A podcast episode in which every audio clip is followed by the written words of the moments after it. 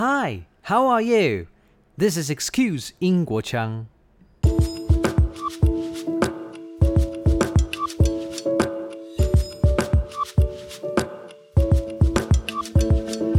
台湾跟其他的亚洲市场比起来，它对于外语书的接受程度非常高，对于外语学习的开放程度也非常高。因为你看，像日本这么大的市场，人口多我们这么多我们这么多，但是销售销售状况还是台湾好，而且在台湾能够接受的，呃，怎么说同呃书的类型好了，嗯、就是。它不只是你想象到的生词书，因为我们当然也是有出那种什么词汇的不同的词汇啊，不同的词典，非常有趣的词典，然后跟那个呃，可能帮助文文法学习的，因为英文小就是讲英文的小朋友，他们也会需要去学语法这样子。对。但是台湾能够接受的童书类型，除了你能够直接联想到的那种呃英语学习书。台湾已经能够呃，很多父母其实是会去挑选说呃更趣味性的英文绘本啊、嗯、故事绘本啊，就是不只是传统上说啊，你看这个就是为了要学语言的那种书，还包括一般的可能用用呃跟颜色有关的书，跟跟呃跟科普有关的书，也有台湾的父母会去选择像那样子的书来做语言启蒙。你知道，放眼亚洲，台湾的家长对孩童英语学习可说是相当勇于尝试。我说的不是补习班，而是真正寓教于乐的书籍。大家可能多少都听过，英国有好几个世界知名的出版商，像 Ladybird 就出版了知名的粉红猪小妹 Peppa Pig，还有知名橘色封面的书 Penguin Books，甚至是百科全书的经典 DK，不胜枚举。今天还有另外一个，相信不少有在帮小朋友挑童书的家长可能都有听过的出版商，它是 Usborne Publishing。这是一家专注在童书的独立出版商，从零岁到十多岁都可以找到相对应的特色教育童书。今天非常的难得，我有机会邀请到就在伦敦 Usborne Publishing 总部的亚洲区行销与业务负责人，他是巧涵。他将与 Excuse 英国腔来聊聊他们出版社的童书，以及英国对孩童的英语启蒙教育是怎么样。还有就是，相信很多台湾家长都相当关心的，如何能够在非英语母语的国家建立起一个让小孩子快乐学习语言的环境。Hi，巧涵，可以跟我们分享一下你现在的状况吗？我现在在伦敦，然后我在一家叫 Earthborn Publishing 呃的一家童书出版社上班。它的那个标签，它的那个 brand 是一个彩虹色的热气球，可能有一些台湾的爸爸妈妈会晓得，因为在台湾可以看得到我们的书。酷哦，嗯、请问一下，Osborne Publishing，它在、嗯、呃英国或者是它在世界上，它是以什么著名？跟它的一些历史可以跟我们分享一下吗？嗯，其实我们公司蛮特别，因为大部分的童书出版是属隶属于一个出大的出版集团，但是我们公司就呃已经四十八年了，到现在就只做童书，所以你可以想象，就我们现在有办公室大概两百多个人吧，不止我们伦敦办公室，还有其他地方两三个地方的办公室，嗯、然后呃我们就只做了童书，各式各样的，从嗯。呃出生的 baby 就能看的书，一直到给 teenager 的 fiction，呃，轻小说类的书都有，呃，而且蛮特别的一点是我们大部分的作者啊、编辑啊、我们的设计师都是在公司内部任任职，因为可能大家也晓得，现在越来越多的出版社可能在呃文字方面会外包，就找外面的人来写。嗯那我们公司因为非常看重内容这件事情，所以这件事情是我进来的时候觉得很非常讶异，但是觉得非常好的地方，就是全部都是很 committed 的呃作家呀，然后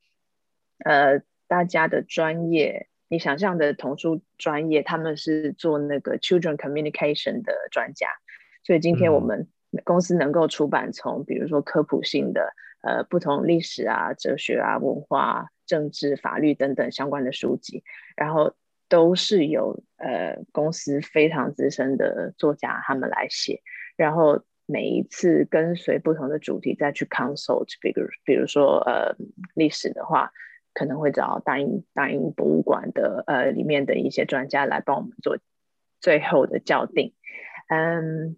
对，但是呢，呃，总之就是一个我觉得主题非常广泛的呃出版社，这样童书出版社。嗯，所以它是在英国诞生的，然后它提供的是从出生到甚至是 teenage 都有的这种各式主题的童书。那可以跟我们分享一下，你现在在里面是扮演什么角色吗？他的工作内容是什么？嗯，我是在销售，呃，销售部门。那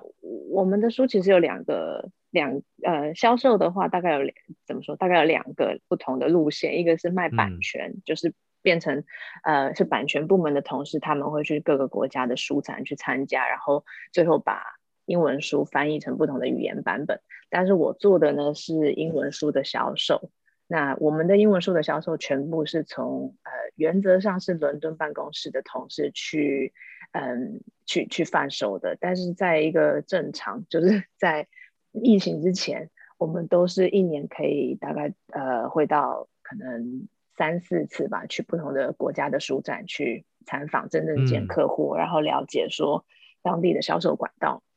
但是现在呢，当然从去年开始，我们就都不能去，哪里都不能去，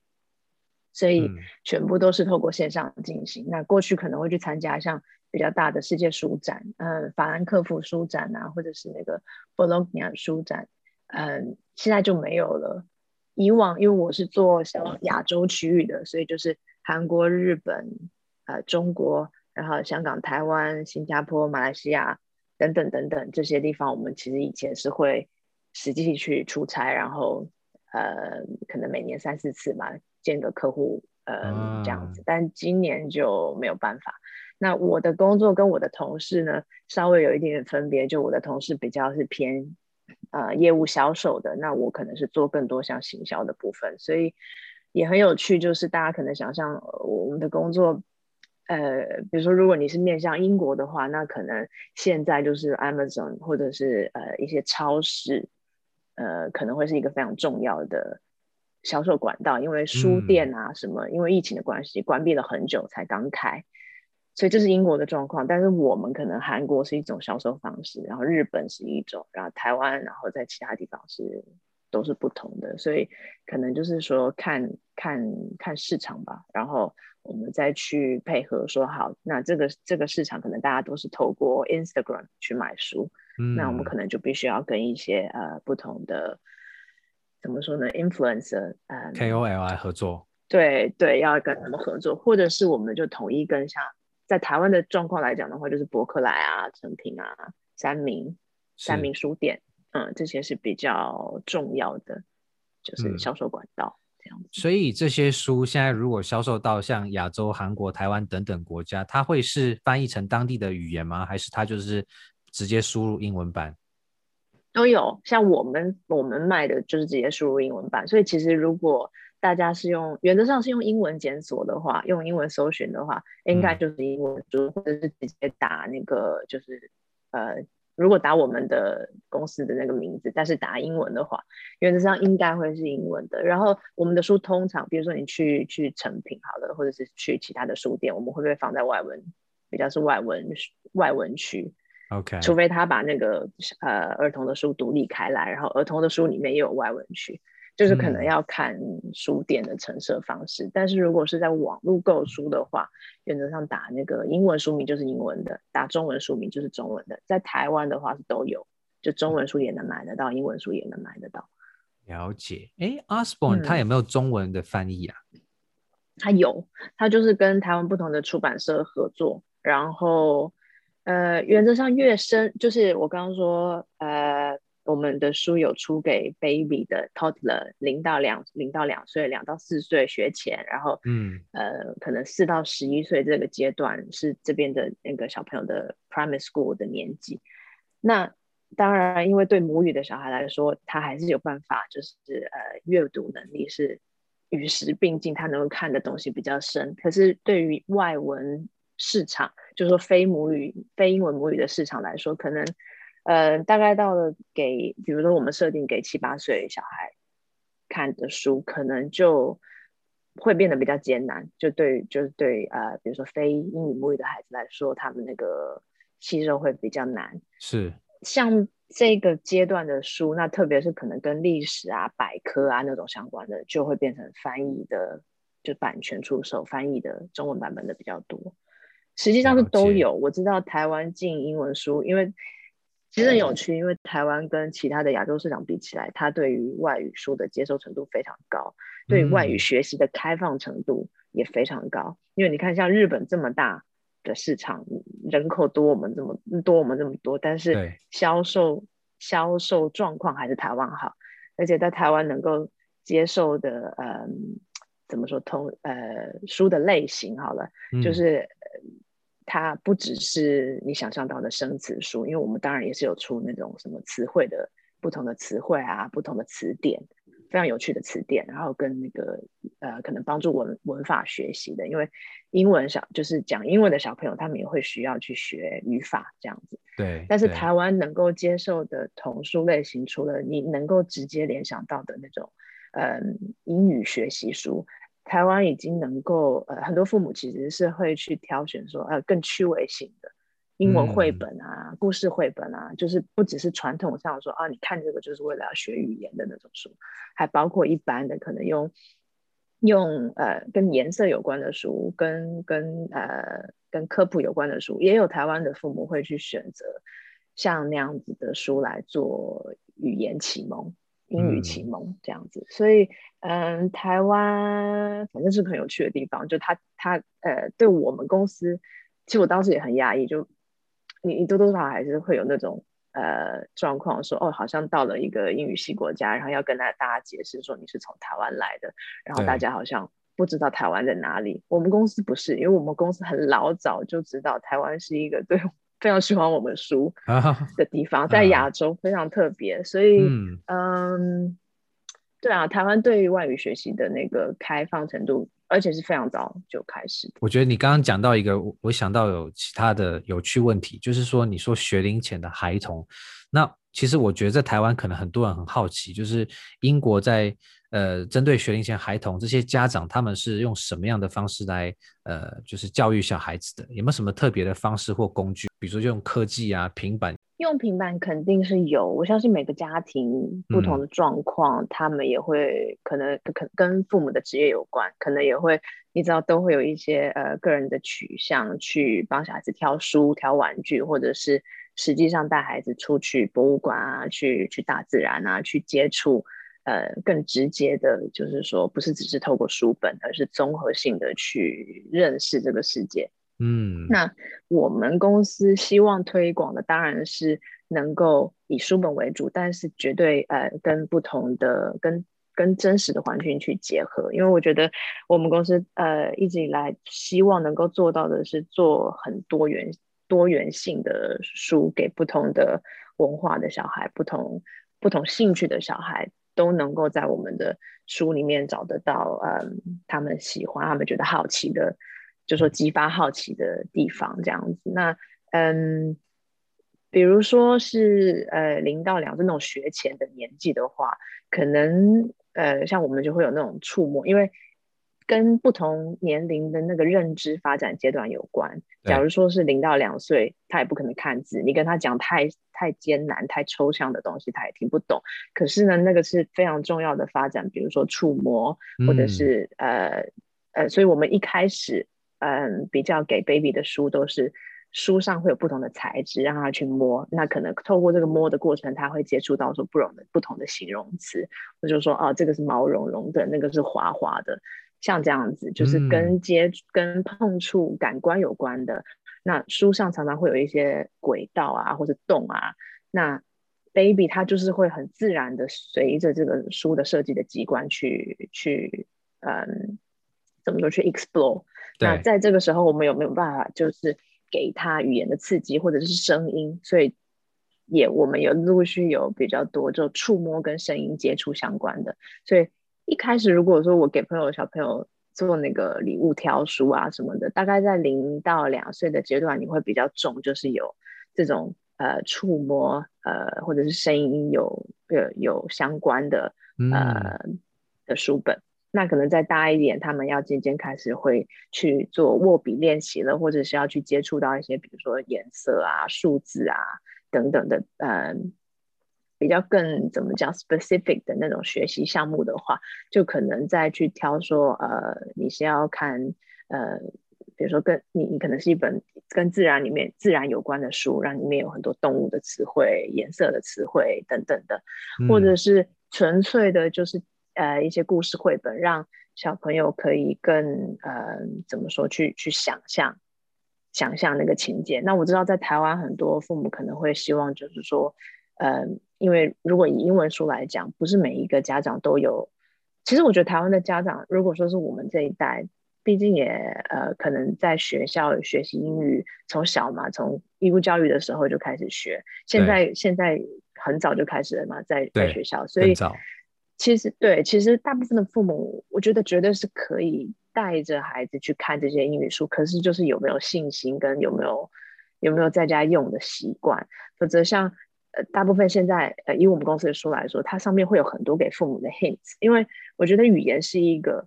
concern，然后另外一个就是说大家知不知道怎么陪小孩读这件事情，嗯、那这个是对英语母语的家长来说，他即使拿着那个英文书，他可能也是不知道怎么做这件事情。所以，我们尽量在书的设计的时候，就埋进很多，比如说上面满满的，可能有很多不同的颜色，有很多不同的衣服，有很多不同的动物去指认。那我们也会在上面写一些 hints，让父母如果说没有办法自己随机发挥的话，你也是可以照着书直接就这样读，用最简单的句子，然后让小朋友可以先从指认开始，让他听先。听很多，嗯，呃，然后接着他去模仿你的声音，或者是模仿大家会用一些点读笔啊，或者是一些什么，嗯，网络可能直接可以播放出来的，让小孩子去学习去听，然后去学那个声音，然后渐渐开始去重复说，然后慢慢慢慢的自己记得说，嗯，什么是什么，小孩子在记这个东西非常快，所以以外语学习来讲，真的是，嗯。可以说是从出生，我觉得基本上从出生就可以开始了。就你在家，如果你想的话，中文、英文，就是你都可以综合的跟小朋友说。然后看书的时候，夹杂着讲也没关系。我觉得并不是一定要说哦，好像我们现在就是讲中文，现在就是讲英文，啊、这样会变晶晶体。晶晶体其实也没有关系，但是就是因为你想想看，如果你在你你只要进到。义务教进到那个幼稚园或者去小学开始，嗯、就是全中文的环境了，基本。所以在家里，如果能够的话，大家长不怕的话，真的就是让孩子觉得讲外语是一件很自然的事情。嗯，我觉得那个心态上，先让他觉得说啊，不要害怕去说，就是去鼓励说话，不管是说英文说中文，我觉得那个东西是特别重要的。那这边的小孩，我觉得在英国的话。本来那个也不是没有课业压力，可大家会比较更重视可能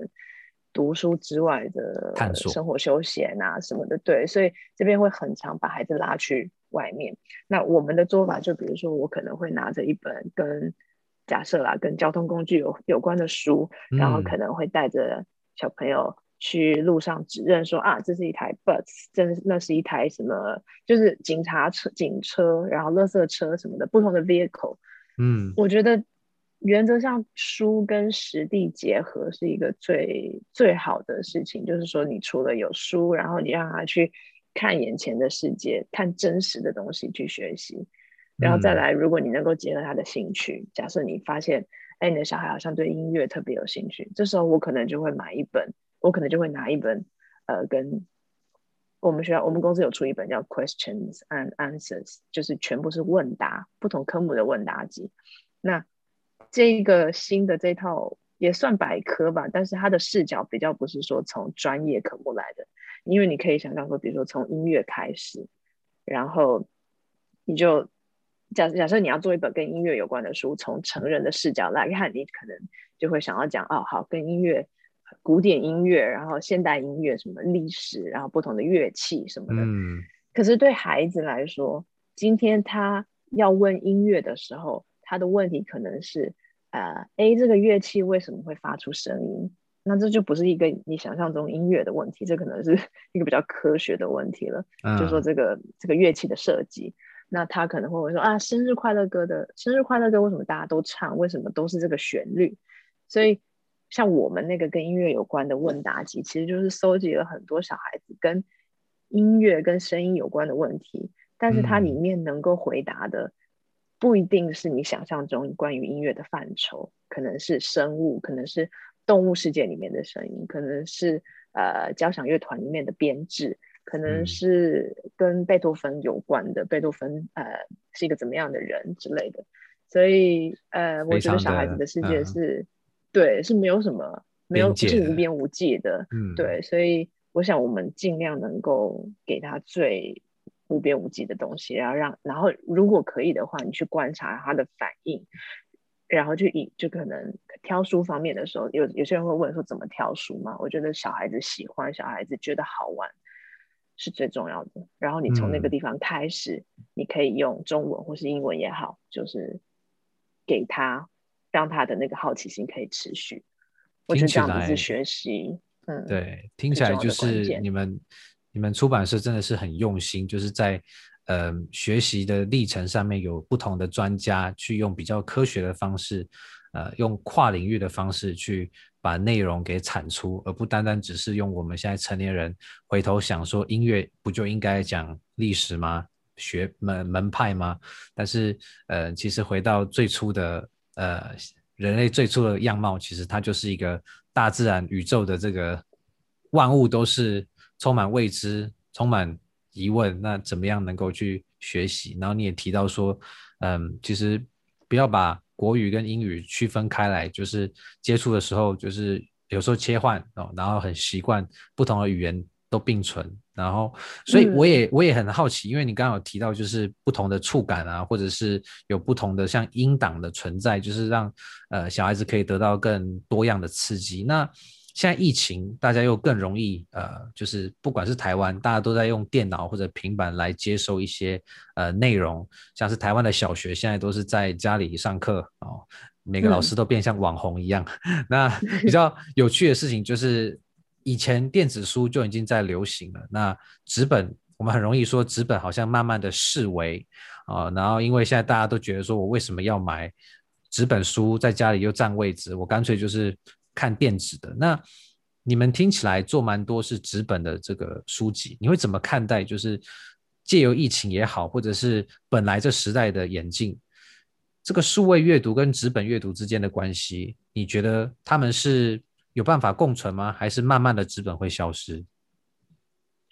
我自己嗯，觉得纸本。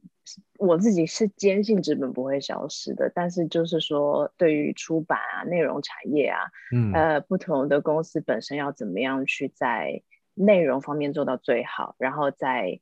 推广方面可以最接近读者，这个就要考验可能每一个公司的做法了。那其实我还去查了一下，iPad 是二零一一年出来的。因为我那时候就在媒体工作了，我记得 iPad 刚出来的时候，我们那时候公司做的杂志就是想要做电子的版本，不只是要做电子的版本，还希望能够做出有互动连接的。所以你可以想象一个杂志，然后它不只是要把它放成一个 eBook 的版本，还要去设计说，哦，这个表格可以怎么样呈现？那呃，点了以后它会有怎么样不同的动画效果等等的。嗯，很大改变。但是后来这件事情。对，但后来这件事情没有持续，后来还是回归到比较传统，就是说，呃，你不是所有的事情都做电子书，你挑不、嗯、就是你挑挑选一些适合做成电子书的，然后你就是直接让大家可以在 Kindle 上面看，就基本的文字而已。但是像那种什么比较复杂的，呃呃互动机制啊，我相信有人在做。但是如果你要问我的话，我觉得给小朋友。在能够让他们待在纯书本的世界的时候，还是比较小的时候，我还是会尽量希望能够给的是呃比较有互动机制的书，就是让那个互动可以存在比较纸本上面的纸本的世界里。但是当然到了学校，进入学校教育了以后，这边也是啊，大家还是就小朋友可能三四岁，呃，不是所有的家庭嘛，因为这边当然会有一些。呃，城乡差距，或者是家里能不能够负担得起？但是，呃，怎么说，中产阶级的小朋友，好了，可能在三四岁的时候就会收到一个 iPad，是他们的生日礼物，这样子。哇！那很多家长也会觉得说，因为这毕竟是一个你要怎么说呢？我觉得像这个呃平板或者是智慧型手机这种事情，已经是一个不能够不会不会倒退的嘛，也不可能回到一个世界都没有这些东西，嗯、所以也不能够让孩子们拒绝接触。而且，比如说跟呃你在希望啊引导孩子们去学，比如说 computing 那个城市语言啊等等这样子的科目的时候，科技设计，你不可能让他们。在一个没有没有呃平板电脑的，就是平板的一个世界里面学习，所以我觉得要接触到呃也是必须的。可是你怎么样？因为你一旦到了这个世界，你就没有办法去控制资讯的资讯的来源。所以我觉得在引导小孩子有办法去，应该说他们在他们接触到那个世界之前，如果能够的话，先呃尽可能给他们不要有 bias 的那个。资讯，因为我要提到一个例子，就是我我曾经接触过那种两三岁、三两岁岁两三岁的小朋友，他已经内内心已经有很明显的，就是哦，他就是小女生，她不要跟男生玩。这只是那时候我觉得，我第一次听到小朋友这样讲的时候，我我很笑，因为我想说，他们都还没有去，才刚刚去 nursery，刚刚去那个托儿所，就已经有很明确的那个性别的。两性别两元的这个观念，我不是说这样不好，嗯、只是说我觉得很多时候，因为像有一个调查也是，就是可能到了七岁的这个英国女生，她就会觉得说有些科目像像 business，像像呃好像 science 吧，就已经不是她能够胜任的。哇，好早、哦！那她可能就会她在选的时候，她就会避开这个东西。嗯，所以我觉得这个东西是，如果家长要有意识，他因因为这个东西不是不是在学校阶。不是在学校阶段给的，而是在学前的时候。对，你所有你去逛百货公司，你在外面跟别的小朋友接触，你都有可能接收到这样子的讯息。男生做什么事情，女生做什么事情。所以，嗯，嗯，我觉得你进入到一个有有有 tablets 有有网络世界的时候，这个东西就可能更严重，因为你甚至可能你你知道现在那个大数据嘛，你可能被 serve 的资讯都已经是 biased 的，根据你的搜取习惯，所以。我觉得在那之前，怎么样有办法在纸本的世界里面，尽量让小朋友可以接触到，嗯，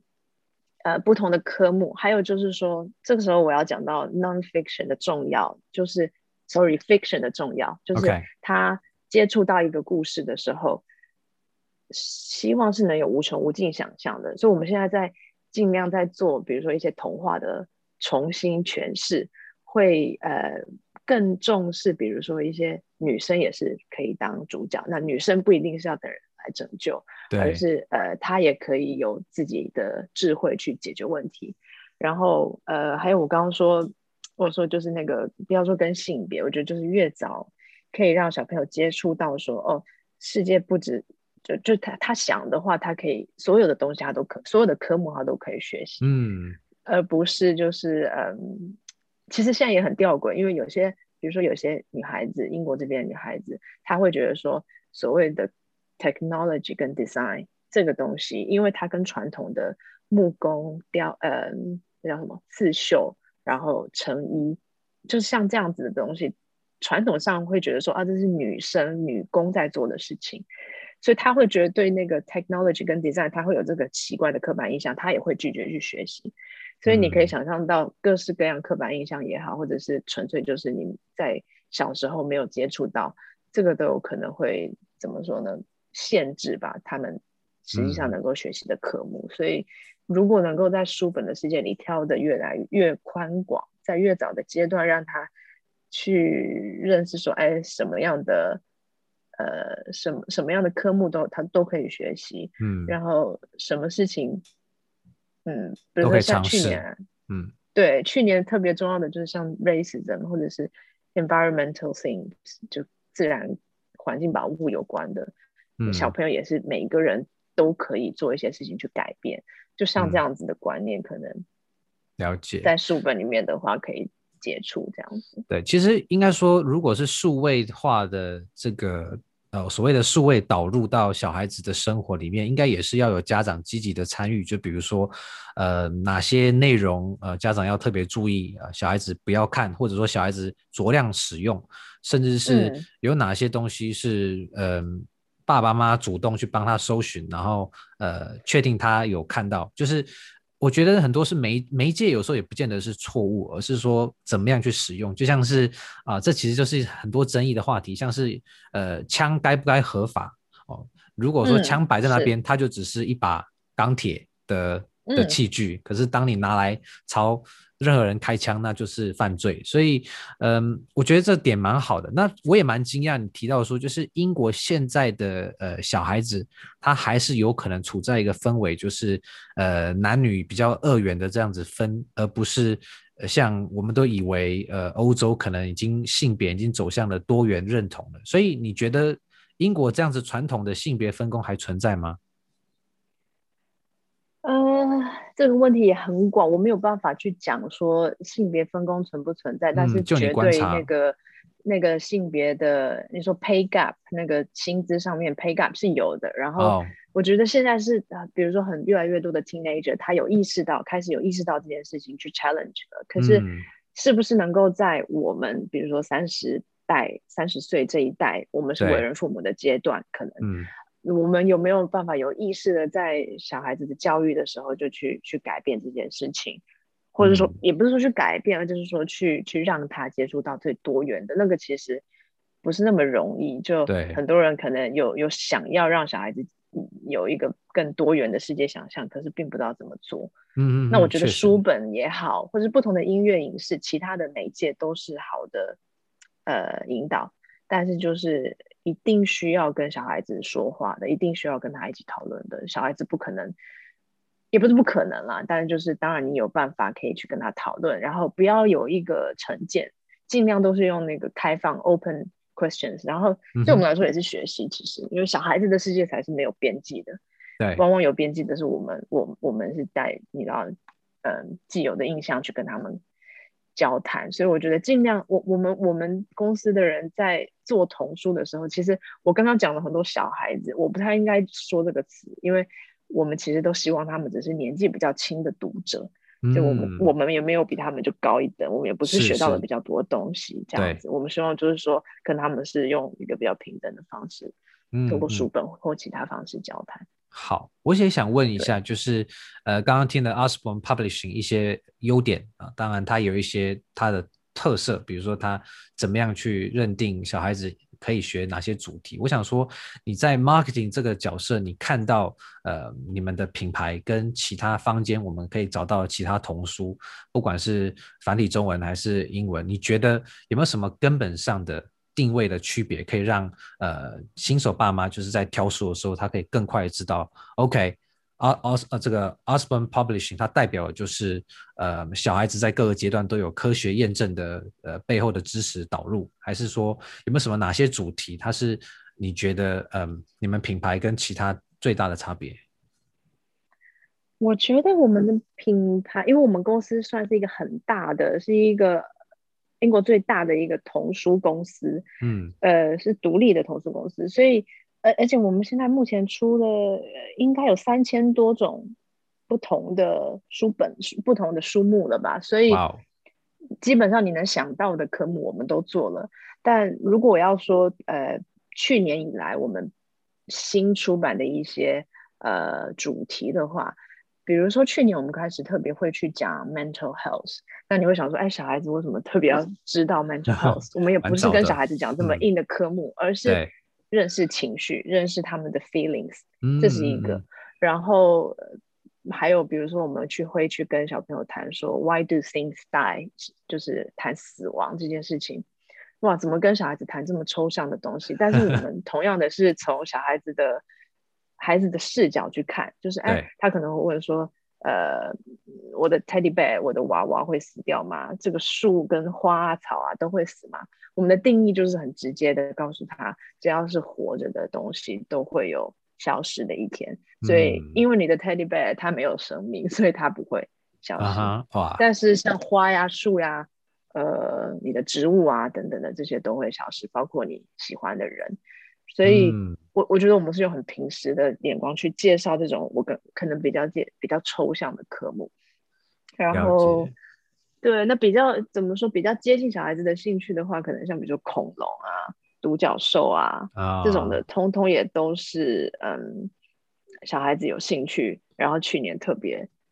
也不要说去年恐龙跟独角兽就是这一直都热卖嘛。对，你就是去走进一家书店就会看到这些书。对，那恐龙作为一个有有嗯一个 popular thing，它是你我们公司的想法是啊，既然恐龙这么有名，我们就做了各式各样的形式，比如说恐龙的有声书，嗯、那就是你可以想象恐龙的叫声，虽然也是虚拟的，或者我们去想办法录制出来的，但是。可能对孩子而言，他就可以认识不一样的恐龙，跟不同的声音做连接。对，那恐龙能不能够接触到说，嗯，恐龙生长的环境？那这可能跟历史、跟跟地理会有点关系。所以我们可能会写说，哦，恐龙住在什么样什么样的地方？那跟恐龙，嗯、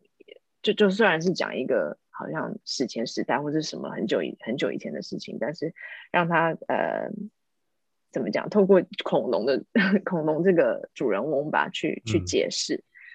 嗯，呃、你刚才问我，嗯、对你刚问我教书，对吧、啊？英语学习的话，也是有英语分级的读本。嗯嗯。所以其实是对什么对什么书都有，就看就是去找这样。对啊，我我相信就是如果种类很多，真的就是大家只要在。呃，书架前多翻一下，或者是看一下书评，应该就可以知道了。那听起来，我自己都迫不及待去翻个几本。嗯、但是，对啊，可惜我年龄有点超过。OK，嗯，下一个就是我比较好奇，因为你有提到说，就是台湾买得到。那我想知道说，所以因为我自己现在还没有遇到这样子的这个时间点。那如果家长想买，那你知道有哪些管道可以买得到吗？还有就是说，呃，有没有说台湾的是进哪些主题，而不是？全系列都有，还是说，呃，就是网络上什么都买得到？就是现在的状况是怎么样？台湾的，呃，原则上在实体书店，像成品、像像三明，然后，嗯、呃，这些都买得到。然后，呃，网络上的话也是，就是你你能想象到的，像博客来什么的，其实你去搜寻都搜得到。因为，呃，我刚刚说台湾在接受外语学习这件事情。非常早就开始了，所以很多书商很老早就开始跟我们接洽。所以传统上你能想象到的那种比较大型的实体或者就是网线上的通路都能买，只要去搜寻我们的书，然后如果你有特别的嗯主题，你就是打 Osborne 加上其他的关键字，可能是音乐啊，可能是呃 flap 就是那个翻页，嗯，中英文书都能都能找到。比较新的方式是。可能是在那个透过脸书加入团购，因为台湾也有一些不少，就是说特别针对外语绘本、外语书籍，或者是有一些呃比较多可能父母还是妈妈比较多啦，会去写说跟教养相关的议题，然后他们就有的时候会开团购，呃。像那个 QQ 妹，像洛里寿司，我不晓得你知不知道他们，但是他们就有的时候会介绍我们的书，然后跟台湾的书商合作，一起开团购这样子。嗯、所以其实是我们希望能够对啊，最接近读者的方式去销售。对啊，我觉得真的地方都能找。很棒，就是现在英国的内容有这么多的专家在后面去支持它的内容产出，然后台湾也可以很容易的买到，然后也听到你刚刚提到里面有一些呃 hint，就是可以帮助家长怎么样去、嗯、呃协助阅读或者是一起呃就是过这个很美好的亲子时间。所以最后呢，嗯、呃，我也想要再带回到呃英文学习啊、呃，因为呃书的内容。多样化，但是回到了一个在台湾英语不是母语的国家，呃，想请教你，就是呃，你觉得台湾的这些年轻的爸爸妈妈怎么样能够呃借由这些童书也好，或者说在现在科技啊、或者是外面的这些环境，你觉得怎么样能够建立起这种双语的环境，能够帮助小孩子，呃，就是我们不要说跟世界接轨了，就是说让小孩子可以更多元的去了解世界上这么。宽广的知识，嗯，呃，我我觉得在家里建立一个可能一个一个 corner 也好，或是有一个怎么样的，就不不管是你放书的地方，或是你每天，呃，就是说你可以有一个每天进，就是跟孩子面对面的那个阅读，而且可能专门看一些英文书。我我们现在因为特别讲的是英语学习嘛，嗯、就是每天有这个用英文书说话的机会。那呃，或者是，我觉得，因为我自己还没有孩，没有小孩，所以我也不太确定说，如果我今天我都已经工作很 忙了，我没有时间，我会不会就是干脆开了电视放那个外，就是放英文卡通给他们看？哦、因为的确它也是一个，对，因为它的确也是一个 authentic，然后又又是一个母语的 in input，所以对，或许有的时候孩子大一点，那个也是一个方式。可是我可能会收集各式各样的嗯音档吧，就是声音为主的，嗯、然后让孩子一开始。先尽量先通过声音的，呃，去去让他有办法去模仿，然后一些押韵的东西，跟我会尽量。其实就算我现在是在这里，当然英语是我主要工作或生活的语言。但是如果说你今天一旦生了小孩出来，你你毕竟不是母语英语的人，所以你会很自然的就想说，要用英文给孩子读书会不会很奇怪？可是我觉得这件事情是家长努力去做，嗯、你做一次很奇怪，做两次很尴尬。做了五次你就习惯这件事情了，所以你真的就是你也是学习，而且你跟着孩子，你其实是可以进就在英文讲话上面，你也会一起进步的，不是只有你学，你会大家会觉得说哦，是不是我要教小朋友？你把它想成说是跟小孩子一起学，然后你一起尽量去挑不限主题。嗯、呃，我觉得一开始来早期的话，不要限主题，就任何的。呃，随便一本，只要上面有有书，呃，有有颜色，有有 hints 的书都可以。你就是跟着小朋友一起去看，就问他说，嗯，Can you find red color？就是各式各样的最简单的问题，嗯、呃，或者 What is this？就这样最基本的互动，让他去讲去答，那你也可以跟他一起，想对就好了。嗯、那等到比较到了后期，嗯、你觉得说啊，小孩子需要开始培养